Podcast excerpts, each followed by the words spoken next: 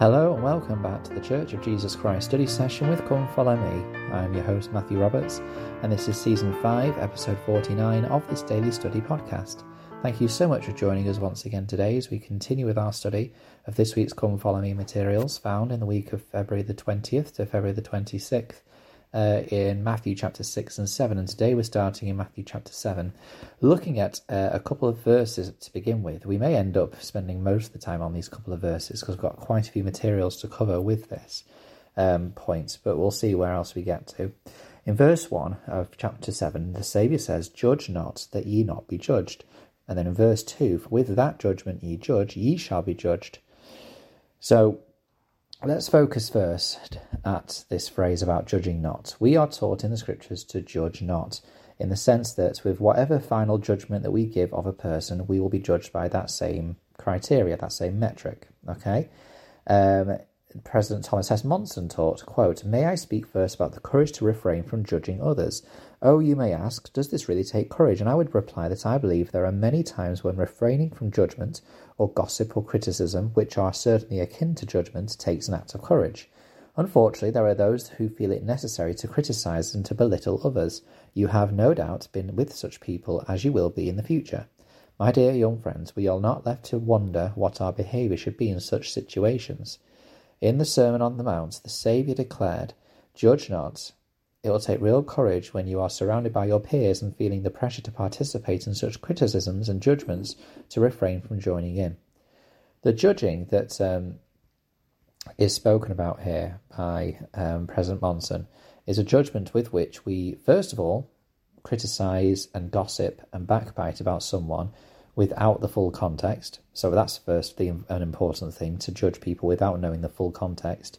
But even if we do know the full extent of their lives and every single detail and every single secret part of their lives, and we make judgments and gossip about them, that implies that we believe that they are not able to change or that um, we, we, know better than them, um, which is a very dangerous um, path to be on, uh, particularly when the Saviour says that we will be judged in that way as well if we do so.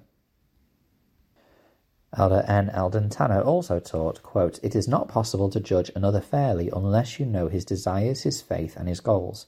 Because of a different environment, unequal opportunity, and many other things, people are not in the same position. One may start at the top and the other at the bottom, and they may meet, meet as they go in opposite directions. Someone has said it is not where you are, but the direction in which you are going that counts, not how close you are to failure or success, but which way you are headed. How can we, with all our weakness and frailties, dare to arrogate our, ourselves the position of a judge? At best, a man can only judge what he sees. He cannot judge the heart or the intention or begin to judge the potential of his neighbour.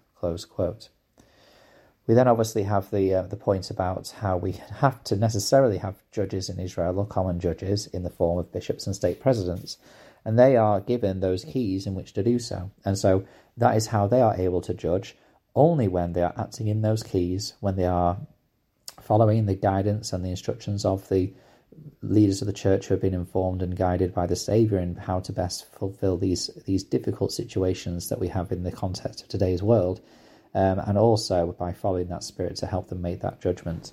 So that's another aspect of this. However, some would say, well, um, would argue, oh, well, in that case, we mustn't judge anyone. You know, whatever people do, we can't say any bad thing, or we can't think any bad thing, or act in any bad way because of what what a person does, because we can't judge them.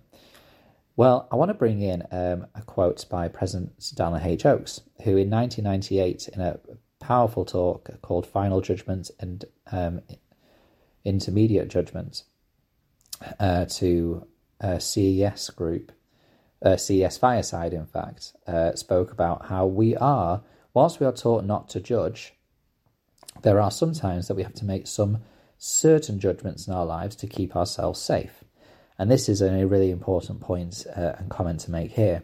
He said, quote, In contrast to forbidding mortals to make final judgments, the scriptures require mortals to make what I call intermediate judgments. These judgments are essential to the exercise of personal moral agency. We must, of course, make judgments every day in the exercise of our moral agency, but we must be careful that our judgments of people are intermediate and not final. Um, Thus, our Saviour's teachings contain many commandments we cannot keep without making intermediate judgments. Give not that which is holy unto the dogs, neither cast ye pearls before swine. Beware of false prophets, ye shall know by their fruits. We all make judgments in choosing our friends, in choosing how we spend our time, our money, and of course in choosing an, an eternal companion.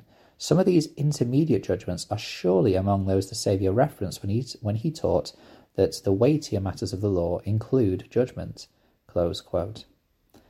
Um, so this is an important aspect of this judging not. Of course, we we we are required to judge in a sense that for our own personal lives we are to make the best choices we can, and that includes with whom we spend our time, with whom we make business, with whom that we give uh, an element of trust and um, power and influence over our lives to, and as he mentioned, people that we choose to spend our lives with.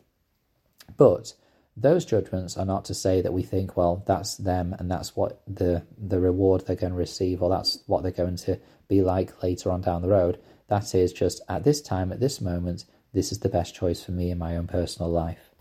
Uh, so, whilst we are to not judge, certainly in the in the sense that we say that is, you know, the way it is, or that person is this kind of person and individual, and we and we don't have all the context.